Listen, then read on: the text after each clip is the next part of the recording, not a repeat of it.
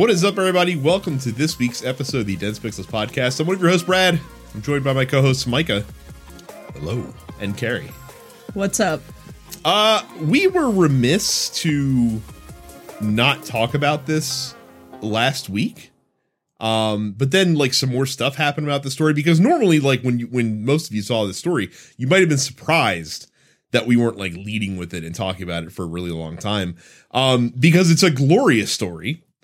Uh, it's a fantastic story in in the in the you know the the context of a TNP show.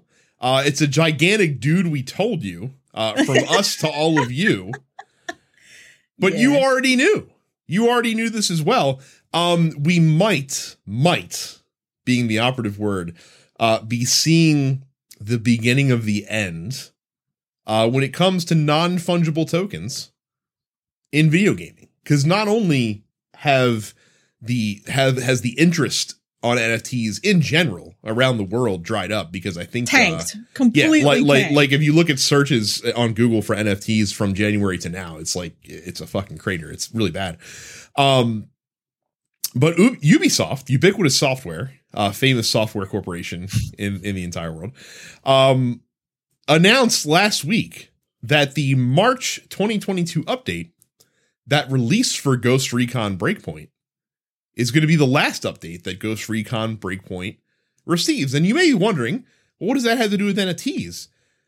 What that has to do with NFTs is that also means uh, that they're not going to be supporting uh, the NFTs that they put in the game through the Ubisoft Quartz website. Uh, so if you go to the Ubisoft Quartz website, uh, it confirms uh, that their NFTs will not continue to be updated. Uh, they will just keep the servers on essentially, and they tell all of their buyers. They said, "quote You own a piece of the game and have left your mark in its history." And I'm ending the quote and saying that history is the operative word in that sentence because Ghost Recon Breakpoint truly is history, along with the NFTs that you wasted money and or time on. Yeah, NFTs, which were basically pants with a number on them. Yes. Yes. hope hope you enjoyed spending money on special in-game pants for Ghost Recon Breakpoint. That's right. Hope We're going to give everyone it. the same gun, but we'll give you a unique serial number that nobody in the game will ever see because who the fuck could see a unique serial number on a gun in re- during real-time gameplay in that game? Once again, NFTs. No fucking thanks. I um I don't even remember Ghost Recon Breakpoint like existing. let that alone- that was the that's the Jon Bernthal Ghost Recon. Oh, what are you doing, dude? Yeah. No. Collecting a paycheck? I mean, I guess, but like he's a really good actor. He's about to be in that uh Baltimore is corrupt uh show. Uh Oh, da- David I- Simon has a new has a new uh has a new project. I was unaware of this. Yes, yes, he does. It's called We Own This City, and it's about a bunch of corrupt cops. Ah. and guess what Jon Bernthal played? I wonder. I, I appreciate Uh. that Jon Bernthal can can wear many different hats because, like I said, the the role for him that sticks in my mind the most is he's he's like the um the uh the cop that's on the take for the drug cartel in uh Sicario, and he and he and he almost kills Emily Blunt. Yeah, he's uh he's really stretching his wings Yeah. by being a, a, a- an asshole alpha male. But yeah, so if you wasted money on an NFT for Ghost Recon, uh, here's a stark reminder that games are not supported ad infinitum. They do have an endpoint. And unless you plan on taking that NFT into some other ubiquitous software title like a Rabbids game or, you know, things of that nature, except you can't even do that because that's not how fucking game assets work as as we tried to explain to everyone uh, who thinks that NFTs and video games are a good idea. They kind of they kind of remain independent uh, to the game that they are created for. Typically, just now realizing that we own this city is about the gun trace task force and Yes. that's some fucked up shit that happened right here in Baltimore. I tell you what. Is that really a David Simon thing though? I, I was just being Yeah. flip Yes, when I okay. Well, I was being flip when I said it. Is it David Simon? I believe it is. Yes, I believe he's like executive producer or something like that. Oh, okay. I mean that tracks. Yeah. Yeah. yeah. I just remember the book or the like the story on that being written by Justin Fenton. Anyway, fuck the Baltimore This police. is this very is specifically. this is how much this is how much we are over NFTs. I don't I would even rather care talk that about- they're dying. I would rather talk about the Baltimore police than talk about NFTs anymore. Fuck NFTs, dude. And also fuck the Baltimore police. I mean, I don't live there, so hey. oh, really? oh, now it's now it's I don't I don't I don't live in Baltimore. I don't live there I anymore. live there. Y'all can do whatever y'all want now. I'm like I'm on the Ubisoft Quartz website right now. Like I said, i- i- it's just so funny because like the whole point of NFTs is that they're supposed to be unique, and yet like each of these things, like there's like four different Yeah. guns, there's a pair of pants, there's a helmet, there's a chest pack that you can get, and it's like oh they're limited to 200 of these or 700 of these, and the only thing that differentiates them literally is just the serial number essentially. That's on the side of that. People are so stupid. People are Yeah. absolutely so stupid. I th- I think I think uh when it, I think at the end of the day they sold less than a hundred on legitimate marketplaces of these things. Jesus. Prob- probably made probably earned a fraction of the just the marketing budget that they put out to to advertise this stuff. Is it um I mean it's a little disheartening that like that company makes enough money that they can risk like they could take a gamble on something that any sane person uh would realize is going to the bubble is going to burst on that thing incredibly quickly. Mhm. um and ubisoft just can like do that shit like like even the wwe cut bait quick fast and in a hurry It's it's been pretty won't really it it's been pretty amusing to watch the people that are like late to the party. Like me and Carrie, unfortunately, our our uh, hockey team of choice has decided to like jump into the NFT bandwagon, but of course, like fashionably late to the party. I'm just like, what are you guys doing? like, haven't you seen haven't you seen the fucking vitriol around this? Like, what is what is the actual benefit? There's What is no the actual end game? Yeah, there's no Yeah. excuse for that shit from the caps at this point. It's really fucking stupid. what kind of a what kind of an nft is the are the capitals using like is I'm it just sure it's a- like I'm sure it's like a like, like a like a image of a famous moment or like a like a fucking digital image of like a hockey sticker. Who, who the fuck knows? Who cares? Quite frankly, if I'm if I'm being honest with you, like like literally, I saw that tweet and me and Carrie both like replied to the main Capitals account like, "Don't do this, you fucking idiots! Like, what are you doing?" I also responded with the Fallout 4 everyone disliked that which many people seem to agree with. Right, and and again, like uh, like in looking at the replies was- to that tweet, There it was all neg- people, negativity. literally zero people responded in any way that was remotely positive. Like, just like, 'Cause- yo, what 'cause are you that's where we're at. because that's where we're at.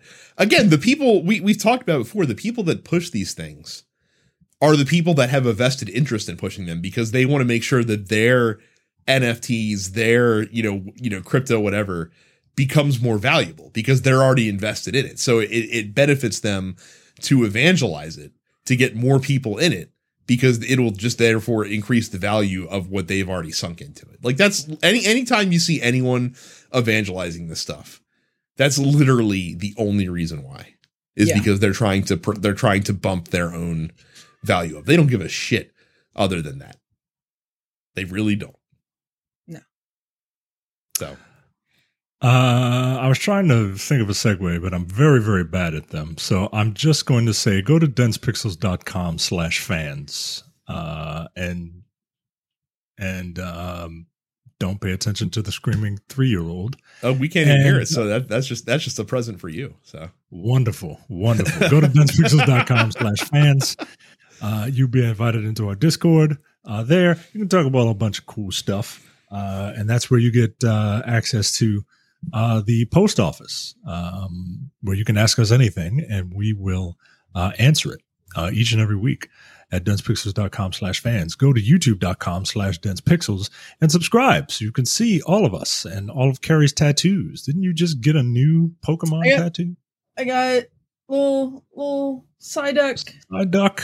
I got Psyduck, and I got a certain fast hedgehog. Gotta go fast. Gotta how go fast. many is your body Don't just ask. a Like, living I don't know Pokedex? Is it just Uh, a how many living Pokedex? Pokemon do I have? Yeah, Pokemon specifically. I'm not going to ask you how many tattoos you have. I got five on this arm, and then I have two more on the back.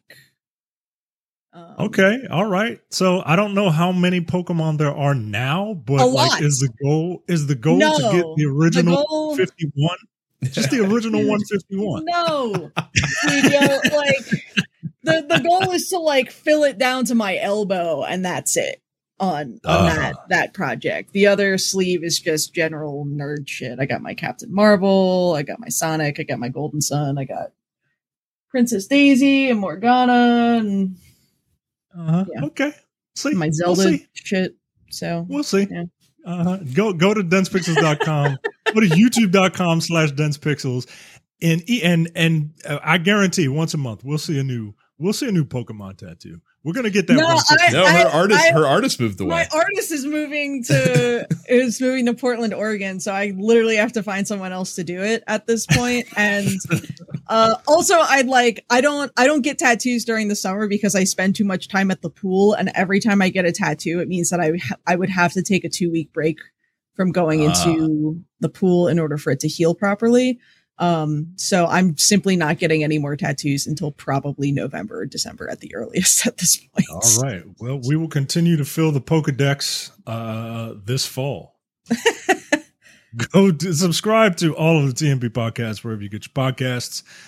Those are inc- those include the Nerd Apocalypse, Black on Black Cinema, Black on Black Cinema. We just did a uh, a movie called Single Black Female, uh, and it is what you think it is.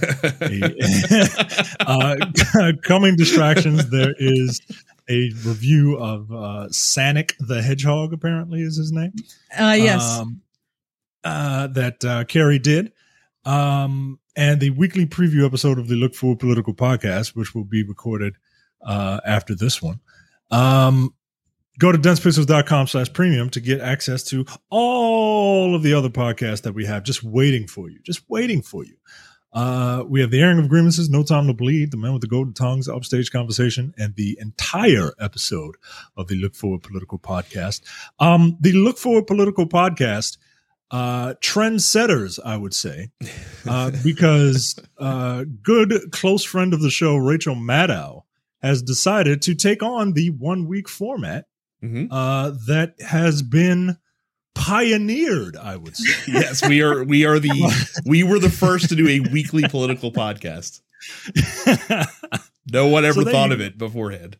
if it's good enough for Rachel Maddow, then look forward is good enough for you. Five dollars a month, fifty dollars a year. And look, I'm-. I'm feeling feisty about the new the political news this week, so it's it's bound to be a good show because usually if I'm feisty, Jay is also feisty, and then we're feisty together. So. uh, speaking of quasi political news when it comes to the game industry, just a reminder uh, that when employees organize, it works. Shit Generally. gets done.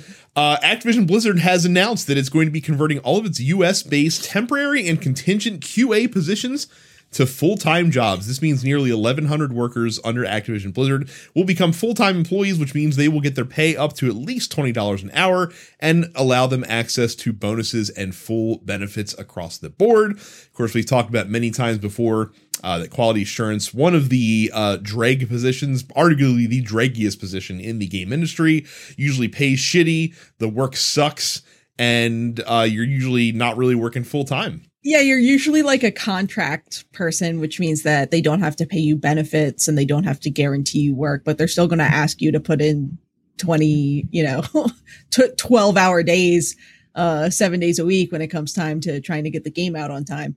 So yeah, shit sucks. Yep. And, uh, it's nice to see it. It sucks to have to say that it's nice to see Activision Blizzard converting its QA positions to full time. Yeah. And, and here's the thing, like it companies, especially in the US, especially in this day and age, the last thing that they want to happen is for their employees to organize into an to, into into organized labor, into into a collective uh, bargaining arrangement as a union. And so usually if you make credible threats and you take steps uh, to unionize, shit will get done. Um, a great example of this, and I heard this example on another podcast, is if you look at the shipping industry in the US, UPS is full union. FedEx is not. And yet Mm. FedEx has comparable benefits to UPS. Why is that? Because they give that to their employees because they don't want them to unionize. So basically they look at whatever UPS is doing and they try to be comparable because they know that if they treat their employees like shit, then their those employees will just fuck off and go to UPS where they can get union, Union gigs, benefits. Or they'll organize themselves and create a FedEx union, which would be bad for FedEx in the long run. Uh, you could go the Amazon route and think that you're bigger, uh, too too big to be uh, to be undermined by the organization of a union, and then find out that uh, that is actually not the case. And we'll see what happens uh, with other Amazon places around the country because I have a feeling that that's to be the first domino to fall. Um, I would imagine that part of the calculus here uh, is Activision Blizzard seeing that news and saying, you know what, like, why don't we start to maybe give some stuff away here uh, because these guys seem to be pretty serious and seeing a company like Amazon have unions and seeing companies like Starbucks uh, form unions underneath their feet um, is a pretty good scare tactic if you were a big corp if you're maybe not the biggest corporation but you're still a pretty big company and you want to head off those same efforts uh, in your neck of the woods Yeah. so pretty cool What is the saying? Uh, something about proletariats and seizing means of production and, and all that good stuff. Um, yeah, this is good. This is this is good, even if it is under duress, right? Like, Sure. That's, but that's the know. only way things are going to happen. Like they're not going to do Right. it. They're not going to benevolent, benevolently uh, grace them with with these things. Like you have to fucking push against them. yeah, good. I'm happy for Good. those people.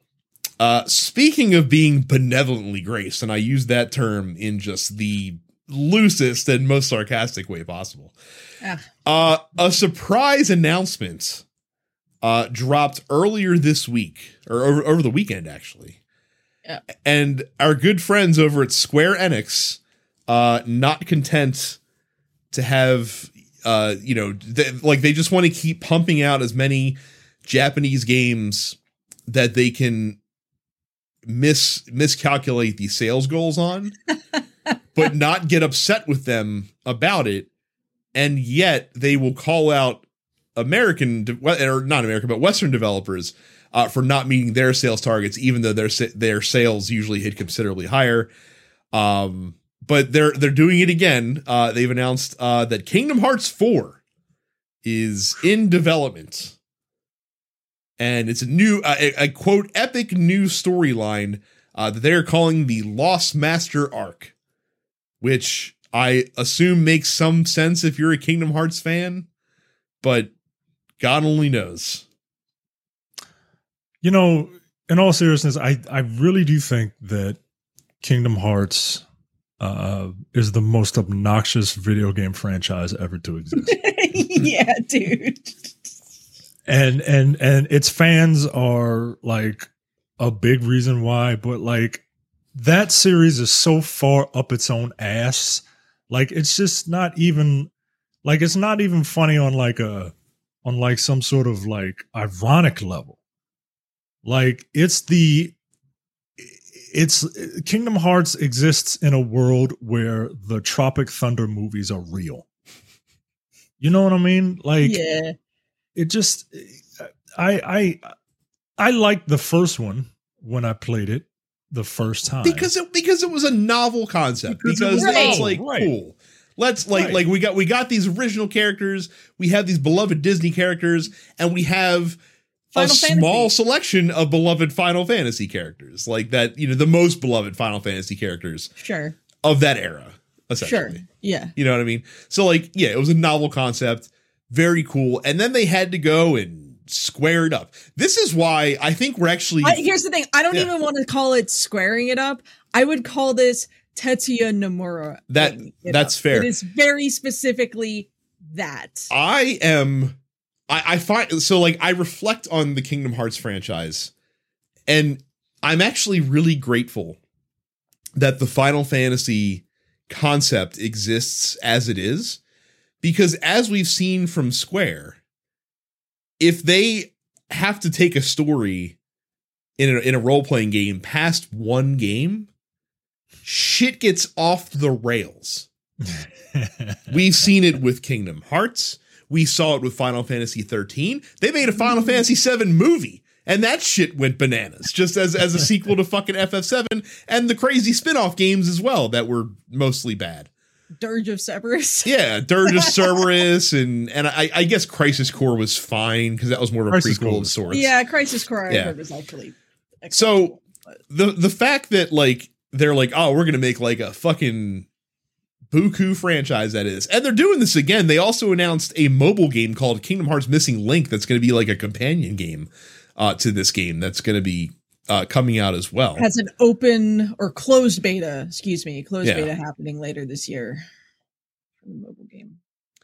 it just upsets me. There's so many uh, like uh, in Square. There's so many resources that could be spent on other things, like a Final Fantasy VI proper remake at some point, which we're never going to stop Mhm. yelling about.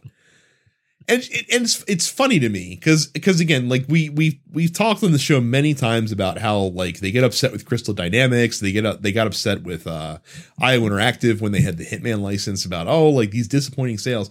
Meanwhile, like Babylon's Fall comes out is fucking garbage. Uh, Absolutely. garbage. Final Fantasy Strangers of Paradise, which it seems like it's a good bad game, comes out, Well, but it's yeah, like yeah, but it's it's not going to sell. Like like there's no way the game's going to sell. And yet like there's like oh we're just to keep pumping out this crazy stuff and not say anything about it to folks in Japan about making better quality games. But you you America games like you, you we wanted you to sell 5 million, you only sold 3 million, you sons of bitches. Because they need those games to fund the nonsense. And the funny thing about Kingdom Hearts, so I was working at GameStop when Kingdom Hearts 3 came out. Obviously, Kingdom Hearts 3 had a ton of uh, years of hype and buzz and and and you know people excited for it. And people retailers bought games based on that hype and buzz. Like they they ordered games based on that hype. And let me tell you, when we like my store again, I thought the store I was at at the time was like a middle like a mid sales GameStop store. So like like we got like Call of Duty reserves in like the 250s, give or take. And like we had a fair amount of Kingdom Hearts reserves, but I remember we got like 150 copies of that game in on launch.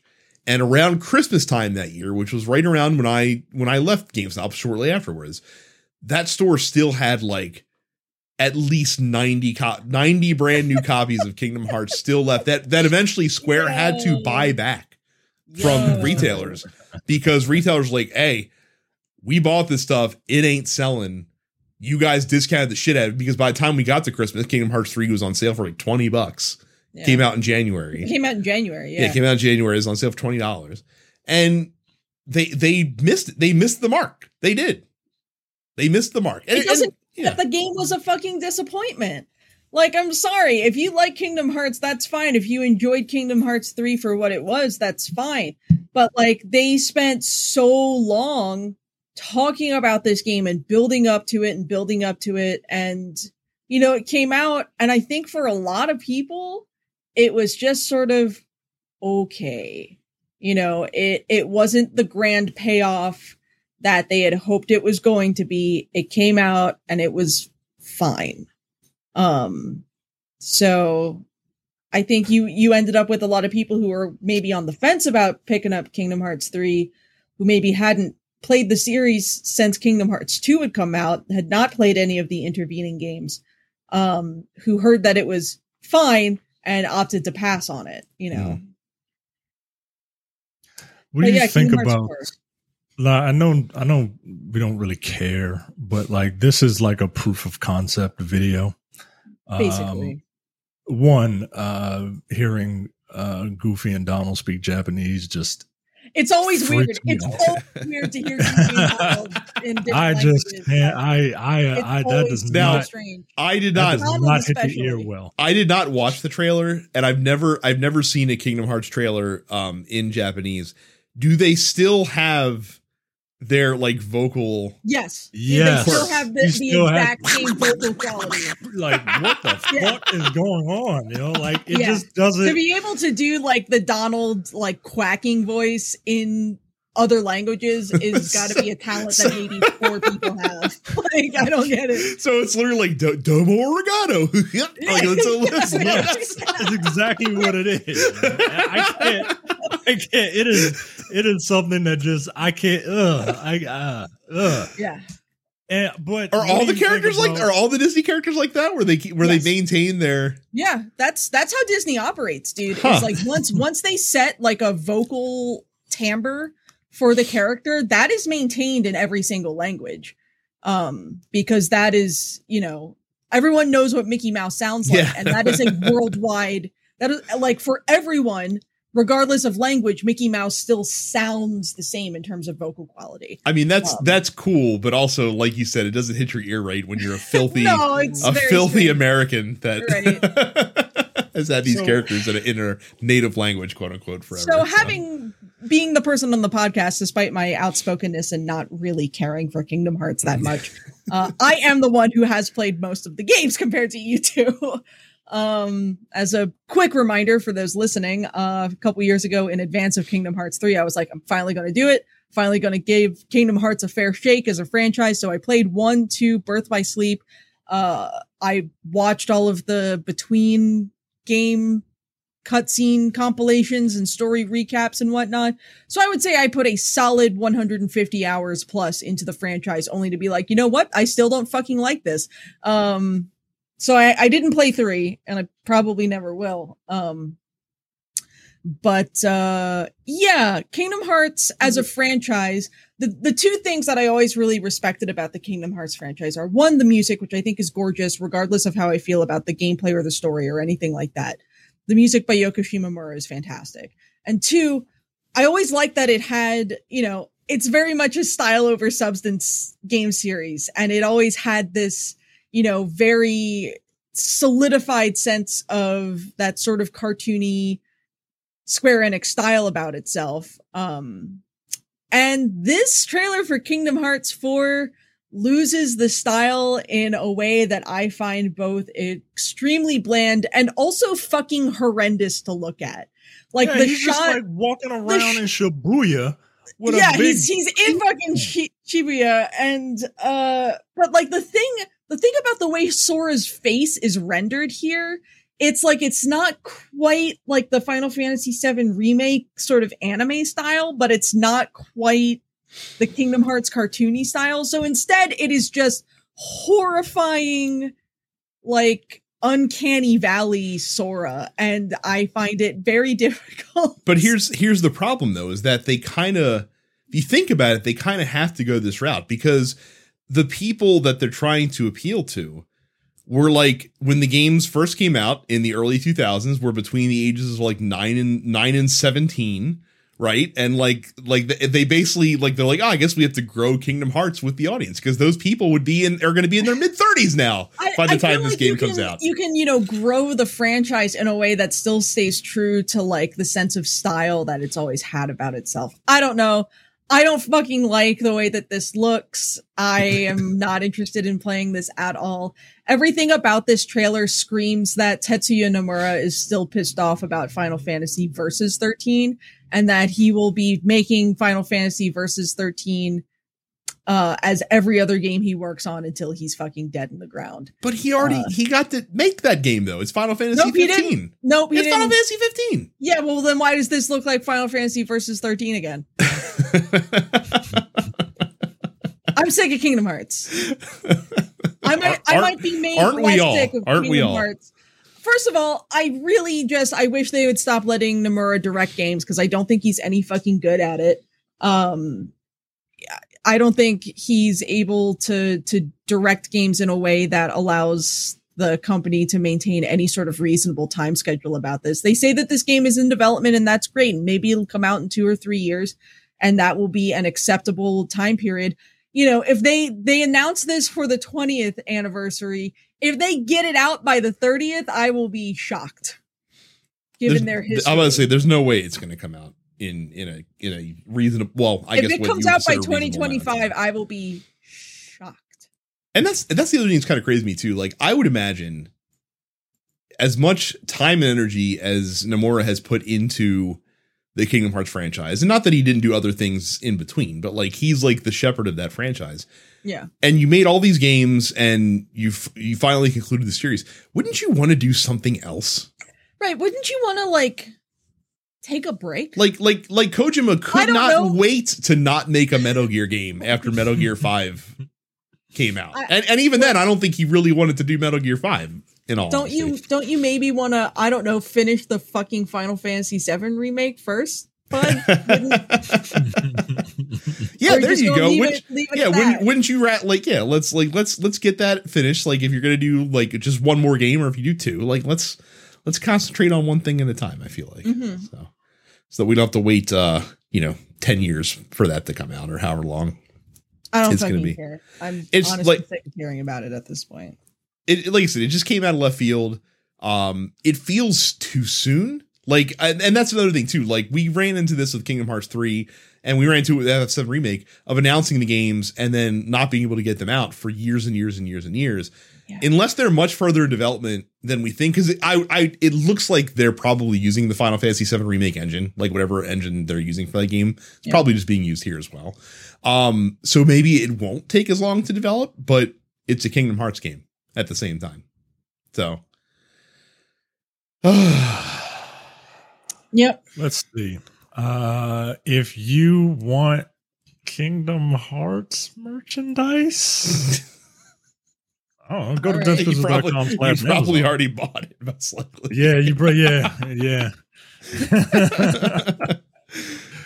uh, but if you go to, to uh, densepixels.com slash Amazon and type in Kingdom Hearts, you can get uh, a Hearts Keyblade Ultra Soft Fleeced Blanket flannel uh, for twenty nine sixty nine. Oh, it's got uh, the the heart logo with the crown and a bunch of key blades on it.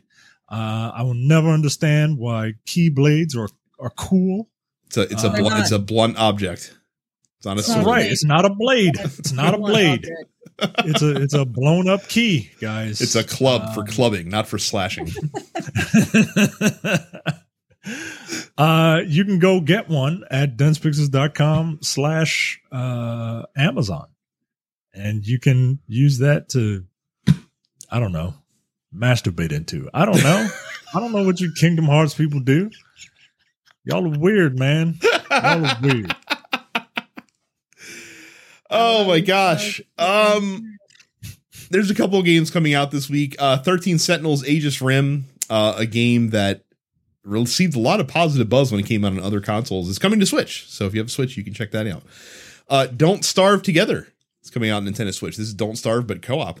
Uh Cat Cafe Manager comes to Switch and PC. Sounds delightful.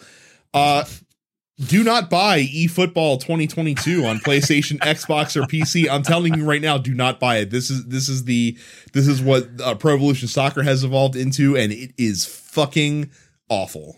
Oh Dude. no. It's it's real bad. This this came out in soft launch like six months ago, and it was so bad that Konami literally had to pull it off the market because it was just Oh. like mm, this is Mm. broken. Uh, Nobody Saves the World. It's getting its wider release on PlayStation and Switch. It's already been out on Xbox Game Pass for a little while. I'm I've already bought it on Switch. I'll be starting it over again on the system that I wanted to play it on from the get go. Uh, and then Road 96 comes to PlayStation and Xbox this week as well. Um, now you may be surprised that Sonic the Hedgehog is a topic on the show. And it's not the thing that I'm most annoyed about because we talked about Kingdom Hearts earlier. But Carrie, I'm assuming uh, feeling nostalgic because she went to go see Sonic 2 and reviewed it uh, on Coming Distractions, which you can listen to right now. Um, started playing old Sonic for some reason. Yeah. So, uh, I mean, I won't spoil anything about the film here on the show. Um, if you've ever been a Sonic fan, I would strongly recommend that you go see Sonic 2 um, in theaters um, or wait until comes home. You know, no need to risk getting sick for it or anything like that. But uh, yeah, it's really good and it adapts so much of the game lore and it's perhaps the best uh, game to film adaptation that's ever been made because it immediately made me want to go home and play Sonic video games again for the first time in a while. Um, and my my first go to was I'm going to play Sonic Generations because that was already installed on my computer. And then it didn't want to, you know, I've I've gone through some drive changes and upgrades and whatnot on my computer since I first installed that game like fucking seven years ago. Um, and so it didn't want to launch. It was just giving me an error message. So my two choices were figure out what's causing that error message or play Sonic Adventure 2, which I bought for $2, I think, a year ago on a Steam sale, and play that for the first time in 20 years. So I've been playing Sonic Adventure 2 on Steam, and I don't know if it's the nature of a lot of Steam ports that's causing this to be so somewhat janky or if it's just the game itself, but it's a little janky. Um, it could be either. I I know I know the answer to the question. I I I don't I don't want to absolutely say that it is just the game itself that's janky because I know so many Steam ports of games from like that era from like the late 90s mid 2000s are just janky by nature. Um but yeah, I'm like I'm like halfway through and I'm having a lot of fun with it. I I genuinely am enjoying playing through Sonic Adventure 2 again. One because um I like the three different play styles that you get with uh Sonic Shadow versus Tails Robotnik versus Knuckles and Rouge. Um I forgot how fucking bonkers the story of this game is. Robotnik literally blows up the fucking moon to like prove a point to the president of he's like, yo, I got this big ass fucking cannon. Look what it can do. And he just like blows up half the moon. And he's like, give me what I want. And I, I'd be like, yeah, okay, cool. He, he blew up half the moon. That's going to be an ecological disaster. Yeah, you just uh, killed us. is, is, I'm gonna say, is, isn't that isn't that the thing you threaten and not like what you lead off with? No, that's what he leads. Like what more? With. What more could you? What more can you do at that point? Jesus. I'm going to destroy Mars. Well, I don't care. That's like millions of miles away. But like yeah, the moon, like will cause massive like, floods. Like this is bad, dude. It's so fucking like everything about Sonic Adventure 2 is a fucking trip. There's like there's literally a boss fight, boss fight, really loosely, sort of a boss stage, I guess. Where as Tails, you have to like chase down the president and then Sonic and Tails like break into the president's limousine and like trace a signal to Robotnik and are like, bye. And I'm like, what is, I don't know what's going on, but I'm here for it. I have, over the last several years, just come to embrace the fact that I am and has always been a fan of Sonic the Hedgehog. and I'm just going to say, you know what game series I've never heard described as janky? Super Mario Brothers, ever. That's none fair. None of them. That's None fair. That's fair. I mean, the counter said, the, the, counter to that is you, you know what movie series you've never heard is. I mean that also fine. so, you know what, so, Sonic can be a great film franchise. I am totally fine with that. I I, I just yeah. like I I have had to sort of reassess. Like I grew up playing um the games on like my neighbor's Genesis. So like I never really beat any of the games as a kid because I would only like walk across the street to play with the neighbor kids and their copy of Sonic 2 um you know every couple of days or whatever. But my first exposure to like the Sonic franchise was the Sonic Underground cartoon series to the point where I remember oh, playing like playing Sonic for the first time and being like, why why doesn't he have his guitar? Sonic's supposed to have a guitar, right? I think uh, I think those are free on like Tubi right now or something like that. Like you can watch both of the Sonic cartoons from the nineties. I think that weren't there three of them. There were at least two. There was there was I like the shitty Saturday Sonic Under- morning. the yeah, shi- so there's the like shitty. There was one The that was I think Stimpy one. just Yeah. Sonic the Hedgehog. There was one that was the Adventures of Sonic the Hedgehog, and then there's Sonic Underground, and then there was Sonic X, which was like the anime which came later. Um, Which was one is the one? Which one is the one where they're like freedom fighters? That's Sonic You know, Underground. That's that's Sonic Underground. Yeah. Yo, that shit was wild, yo. Yeah, right. like it's that shit was so serious. Yeah. I'm like, yo, why isn't he asking for chili dogs on on on poorly drawn static backgrounds and giving me PSAs about you gotta get out of there? Like all this, all this serious shit. oh Yeah. my goodness. In any case, I, I am enjoying going back and revisiting some of the older Sonic games that I haven't touched in decades at this point. Um, because I think the last time I really played Sonic Adventure 2 was when it came out in like 2002, 2003, somewhere in there. So uh, I've been having a good time going back to it. Um, I definitely want to play some of the other Sonic games that um, were sort of intervening. Uh, Sonic Heroes, I, I really want to find a copy of that. I've got a GameCube. Um, I'd like to track down a functioning copy of Sonic Heroes so I can play through that. Um, yeah, I don't think I'm going to touch like Sonic and the Secret Rings or Sonic and the Black Knight. I am not interested in that bullshit. But like Sonic Heroes, I sort of want to play. Uh, I'd like to go back and play Sonic Colors again, and uh, I would even be willing to play Sonic Unleashed. Um, I I'm interested in going back and seeing all of the dumb shit that they've done with this character over the years, basically. But yeah, I'm simply simply leaning into my fandom at this point. Holy shit. why- I don't remember. There's a lot about Sonic I do not remember. Like the fact that Sonic has siblings is uh, Only only in Sonic Underground does he have sid- siblings, but both of them are also voiced by Jaleel White. Yo, this is some like this got like Poochie written all over it. Like, like these two, these two are extreme. guys. Sonic, Manic, and Sonia. Yeah. So it's a light news week, which it means we got a heavy post office week, which I appreciate for you guys getting those questions in. Uh, we'll start with Daniel. He asks Micah and I, are we going to do completion runs of Elden Ring, meaning runs where you get every single thing that you can in the game, like talismans, gestures, that kind of stuff? Uh, hell no. It's hard enough just to do like regular runs in this game. Um, and doing completion runs is difficult because there are so many small quests that give you like talismans and ashes of wars and stuff like that that you can get locked out of if you don't know what you're doing.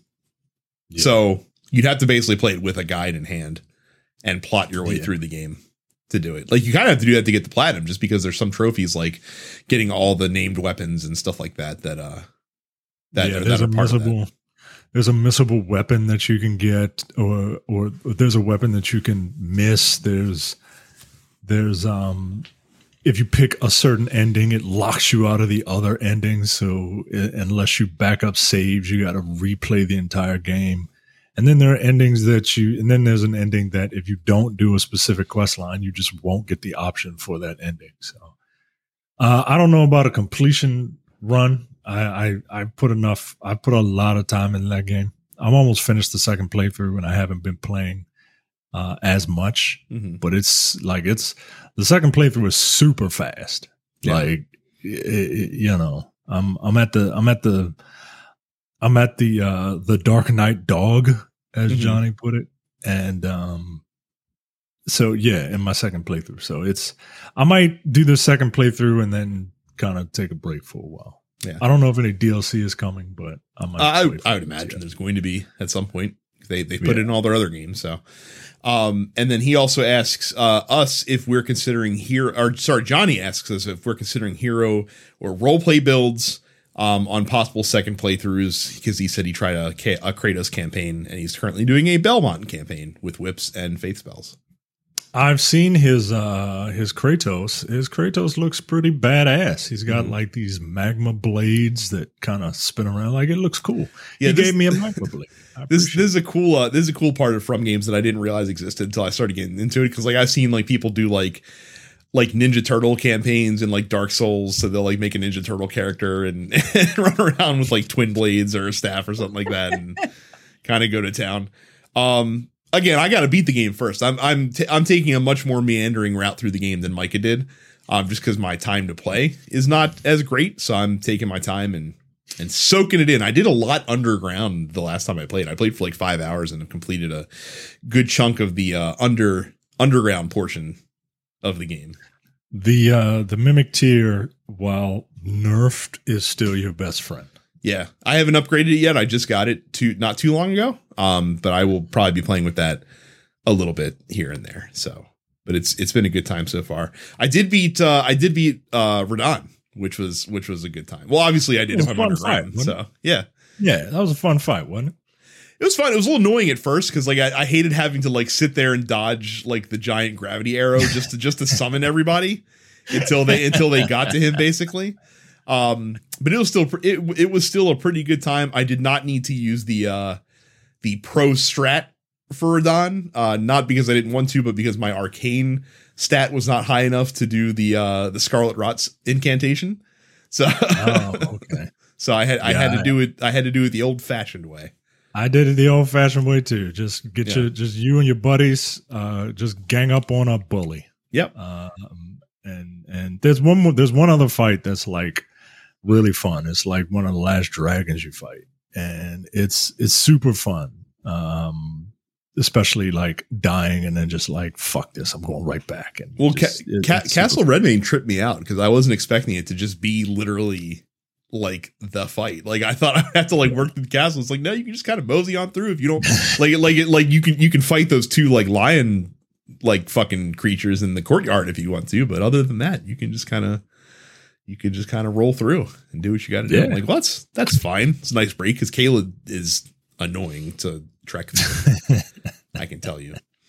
Um, Johnny also asks you, Carrie, uh, which gaming uh, soundtrack or song was the absolute worst to try to learn and get right, and was it worth it?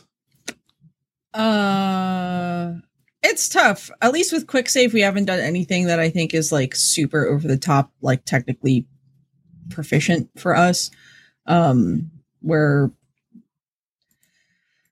we're playing a lot of stuff that's uh, you know, gaming and gaming adjacent is sort of what I have been phrasing us as. Um, uh, one coming up is going to be tough. Uh, we're doing the theme from Paradise Killer, which is going to push my vocal range to its limits. So that's going to be hard for me personally, and probably not for any of the other six lads in the band. They're going to have a really good time, and I'm going to have problems.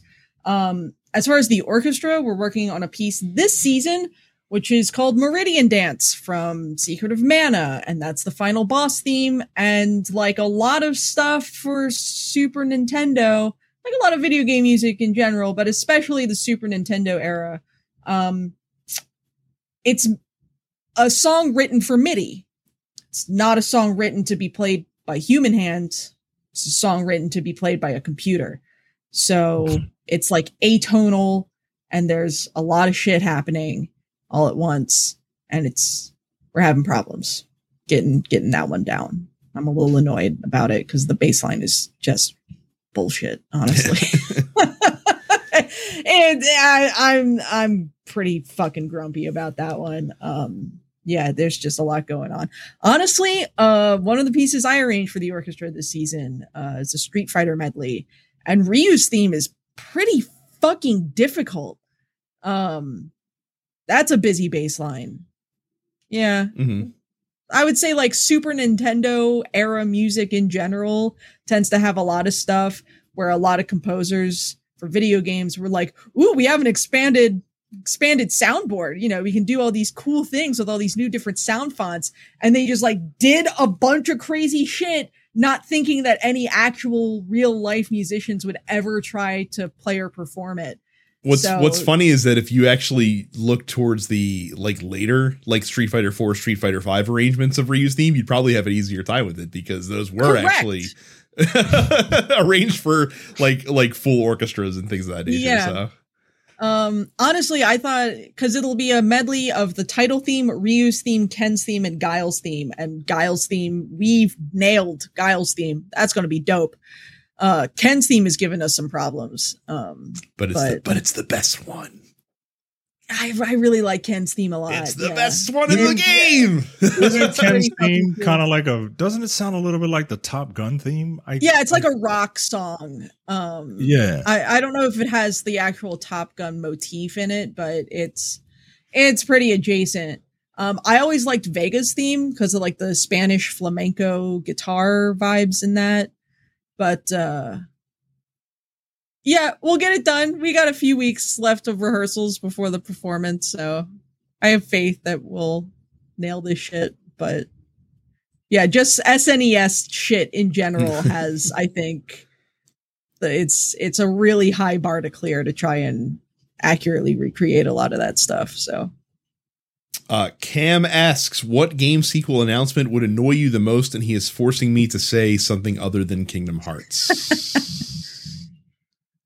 but that's fine because I know what it is. Uh, if Konami puts out another Metal Gear game without Kojima, I'm going to fucking lose it.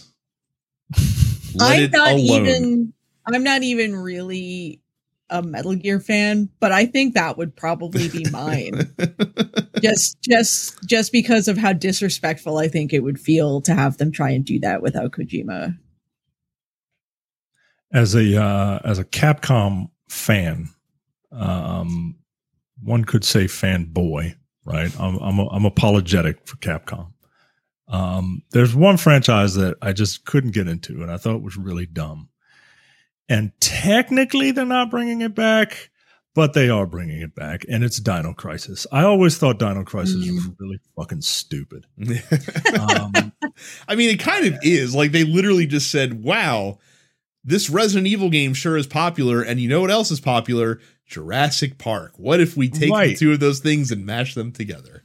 Right. That's exactly what they that what they did. And while they're not bringing it back, they are bringing a Capcom based third person action shooter with dinosaurs called Exoprimal, which just feels like Monster It's Hunter the same. Dino Crisis, right? And it's the same.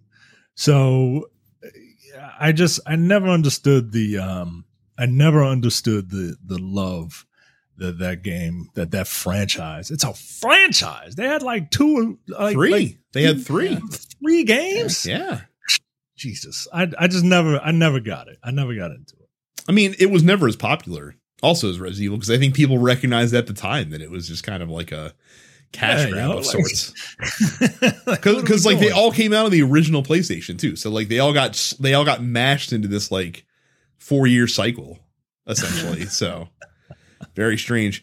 Uh, Mark asks, "What voice talent in gaming do you think has the most versatility? Uh, as in, like they don't make every character sound the same or close to their normal speaking voice. So I guess Nolan North is ruled out for this category.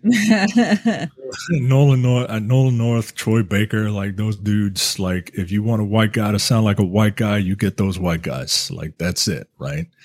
Um, everyone else, uh, literally everybody but them, right? Mhm. Like, I think Ashly Burch uh, does a very good job. Um, Yeah. Someone that pops up a lot that nobody knows who he is, but he's in like so many games is like Robin Atkin Downes. Robin who plays a lot Atkin Downes. That was Yeah. it. That was my next So- dude, man. Yeah. Roger Craig Smith. He's another one. Um, Jennifer Hale's voice is is very recognizable, but I think she's a better actor than most. That she can like, I can always tell when it's. I her. forgot the fact that Roger Craig Smith has been both the voice of Chris Redfield and Sonic the Hedgehog says everything you need to fucking know. I feel like. so yeah, there's a lot of them that um, there's a lot of them out there that um, that are actually really really good, and that, and that's and that's the big thing with like you know God God rest Robin Williams' soul, right? But he was the first like big actor to to voice a cartoon character for Disney in the Genie, right? Mhm. and his his performance is phenomenal, right? But like now, every celebrity is doing these voices, and Robin Williams. Robin Williams is a comedic actor. He can he can affect his voice in different ways. Like he was very very good at it, right? Fucking Kevin Hart is just Kevin Hart, yo. Like Kevin Hart is to be Ace the Bat Dog. What? No, it's just Kevin Hart as a dog. The Rock is to be Krypto. No, it's just The Rock as a dog. Like it's not like there's a there's a there's a real skill and an art to doing a vocal performance. You can't just you can't just get celebrities to just come and do this shit. Like it just I don't know. I'm a little I'm a little I'm a little sensitive to it. but I mean, you're right because like you know, Kiefer Sutherland was there for a paycheck, man, in Metal Gear Five. Like right. it was not the same yeah. as, as, David Hayter. No, it just right. wasn't. So, uh, Trey asked, should more companies take the Sega approach and let outside studios remake older games from dormant franchises? Think if there's a demand for it, sure. Nintendo. Yeah. Please. please, please let someone else make another Golden Sun game. It doesn't have to be Camelot. Please. Sorry, Cam- Camelot's too busy making sports games for making fucking Mario Golf. uh, here's a here's an interesting question from Daniel. Uh, what constitutes an acceptable amount of grind in a video game? I think it depends on. It depends on how well that game plays. I don't mind. I don't mind grinding out a game if it plays well, but if it's uh, but if it plays like dog shit, like if I like the well, if it plays like dog shit, I'm probably not gonna you know play it to be you know mm-hmm. long to begin with. Right. But if there are like if there are like if it plays well, but it's just not fun, like I'm just going through the motions. Yeah. Um. Then yeah, it, it's not like Borderlands does that for me sometimes. Yeah. Where it's like I'm just kind of I'm just kind of playing this just to be playing it. Like I, if if I can if I can literally I can play a game and listen to something, but if I can play a game and have like something like YouTube or something on and I can pay attention to that, like that's an unacceptable grind. Yeah. In my opinion. What's funny, like I think the way it plays is correct. I think also like the the specific loop um that's there because yeah. Borderlands Borderlands is a good example because the problem with Borderlands is that grinding is not easy in that game because there's no great grinding locations in Borderlands and so like everything you do feels like it takes too long but like I'll run rifts in Diablo 3 all day because those rifts take like 90 seconds a piece and like and like it's not it's not hard to just run in there grind through them run back in grind that out again st- you know see what loot you have sell that off or, or break it down at the smith. And run, like I'll do that for like 90 minutes. Like it's not it's it's not a problem. Like Mike I said I'll listen to a podcast while I'm doing it or something in the background. So I don't mind about that. But if you make me sit there for like 2 hours in like a JRPG where I have to like walk around the same patch of land because yeah. it's random battles and wait for, you know, certain enemies to spawn and go through those battles, which take five to six minutes or, you know, all this other kind of shit. Like, like if it feels boring and repetitive. Yeah. Then I'm not going to have a good time. I think it's something where it's like, if you know how much you have to grind ahead of time, then you sort of like, then any amount becomes a little more accessible if you like if you know. Because it's like all right cool monster hunter. Sometimes you have to grind out you know fighting a monster over and over again to get certain parts. But it's like okay cool i know i need this many of this part in order to get the piece of armor or the weapon that i want. So at that point it just becomes okay i just have to engage the gameplay loop two or three more times in order to do this. Um as opposed to like in an old school like dragon quest where it's like I'm going to run around in a circle, hope I get enough levels to fight this boss so that, you know, I can advance the story. And maybe it's not enough. Maybe I, I hadn't done it enough times and I get my shit kicked in again and I have to grind more and go back and try it again. That's the kind of grind that I don't think is necessarily yeah. acceptable. You know? Well, and I think the other problem too with modern games is that they don't design their grinds to be fun because a lot of modern games have ways that you can circumvent that if you just throw them a couple more bucks mm-hmm. or a little mm-hmm. bit more money. Yeah. And so like that's where, you know, like mobile games do that shit all the time. Like if you play a lot of mobile games, like they're literally like mobile games are are grinds. Like that's literally what they're designed to be and not particularly fun ones. And they know that you don't want to spend, you know, 3 hours doing some bullshit. So it's like, "Oh, you can give us $5 and you don't have to do any of this stuff." We'll just unlock it for you. So that that that's the other problem is when they don't uh when they don't you know consider what they're doing and because Yeah. they they have a shortcut built in so they don't really care you know if you have to spend 4 hours because they they'll, they're happy to sell you save time.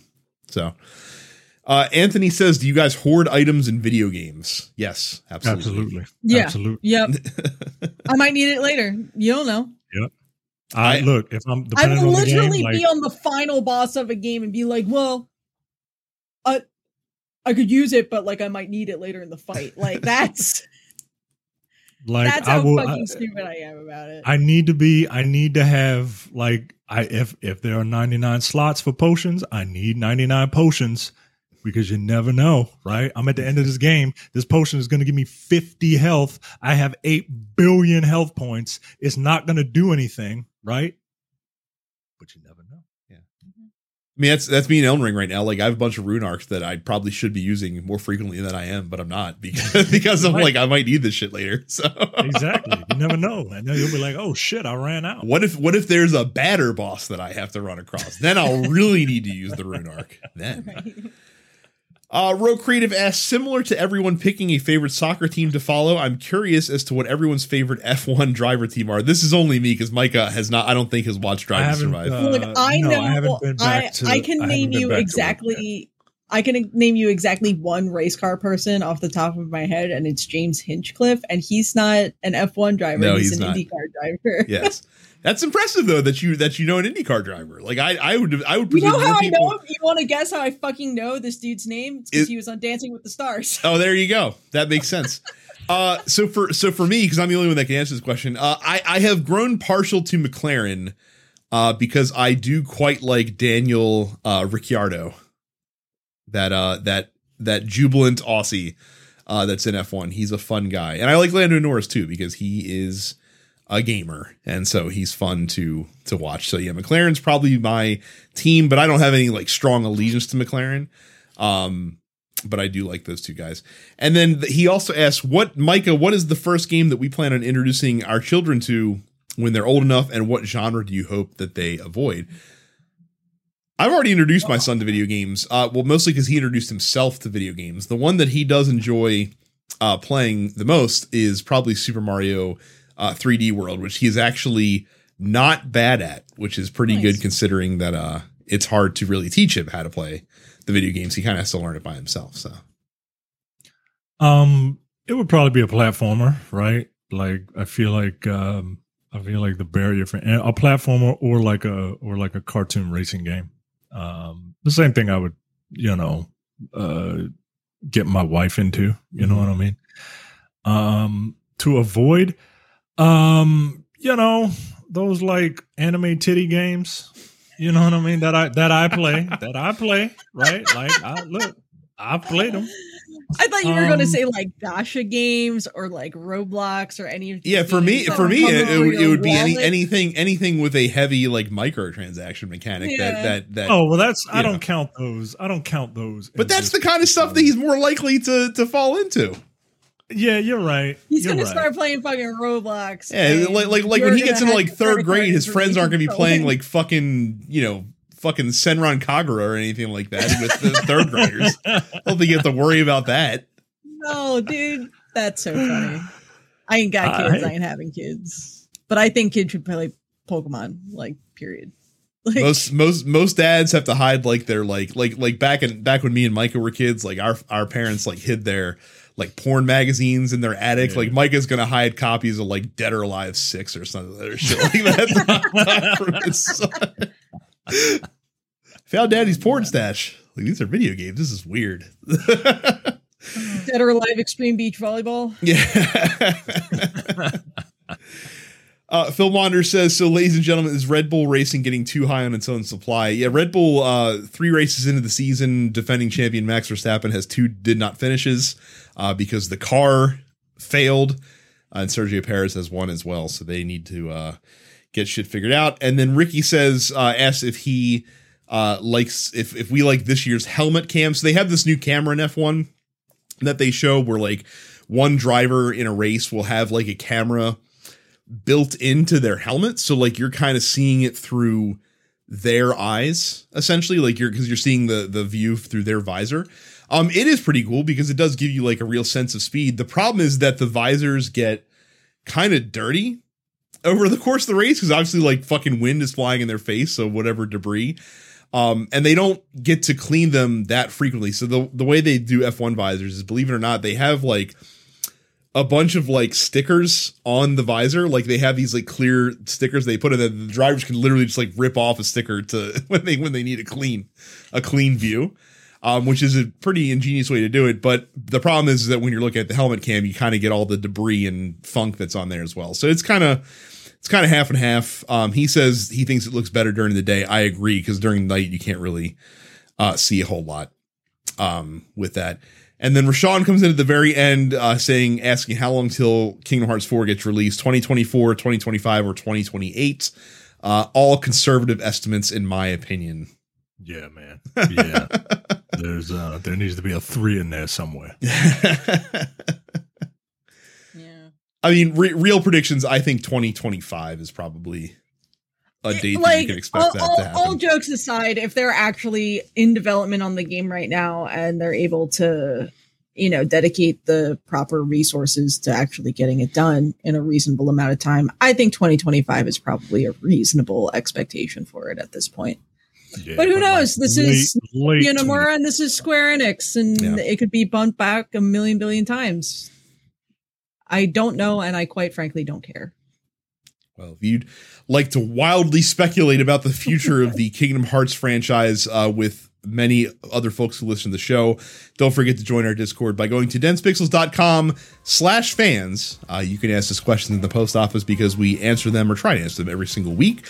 Make sure you subscribe to this show as well as all the other TNP Studio shows wherever you download fine podcasts and also go to youtube.com slash densepixels and subscribe to the show there as well.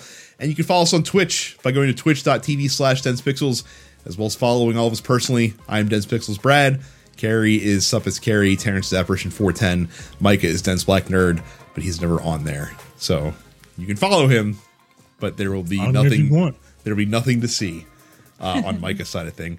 Uh, that is it for us this week. We thank you as usual for watching and listening. We'll see you all the next time. See ya. See ya.